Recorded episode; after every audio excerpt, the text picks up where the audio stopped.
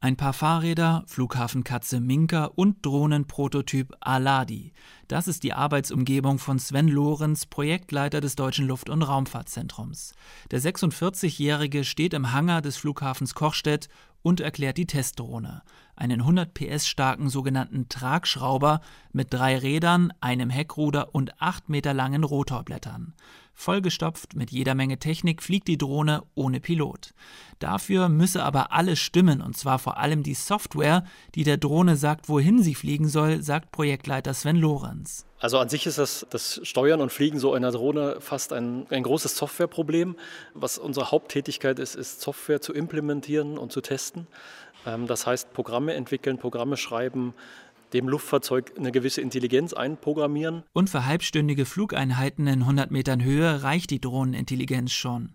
Die Bilanz der ersten Testflüge über dem Flughafengelände Anders als bei Modellflugzeugen oder kleinen handelsüblichen Drohnen sind kritische Flugphasen bei Prototyp Aladi schwerer zu erkennen. Gott sei Dank haben wir keine richtigen Unfälle erlebt. Wir, wir geben uns sehr viel Mühe, weil, weil wir nicht so viele von diesen Luftfahrzeugen haben.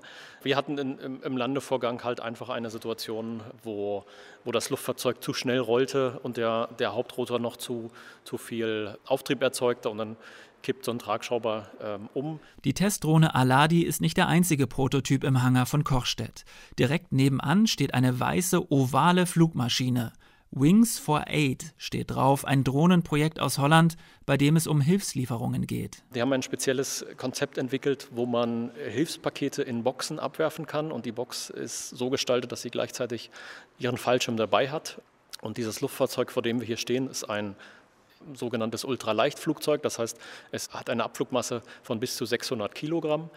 Wings for Aid ist eher an dem Betrieb als an der Erforschung des Luftfahrzeugs interessiert, nutzt aber das äh, Gelände hier, um sozusagen den Erstbetrieb zu erproben der Flughafen Magdeburg-Kochstedt in Sachsen-Anhalt. Zu DDR-Zeiten haben die Russen hier ihre Luftstreitkräfte stationiert.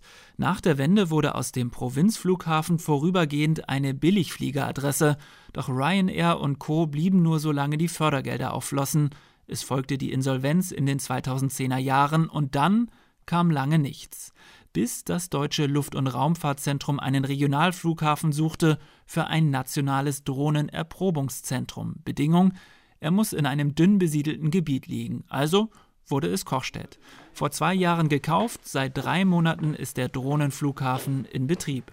Ja, wir befinden uns gerade im Tower des Flughafens. Ähm, Im Tower haben wir für unsere Nutzer die Projektbüros etabliert, auf vier Etagen insgesamt. Das ist Daniel Sühlberg. Er ist der kommissarische Leiter des Drohnenflughafens in Kochstedt. Der 35-Jährige zeigt auf die noch original verpackten Computerbildschirme.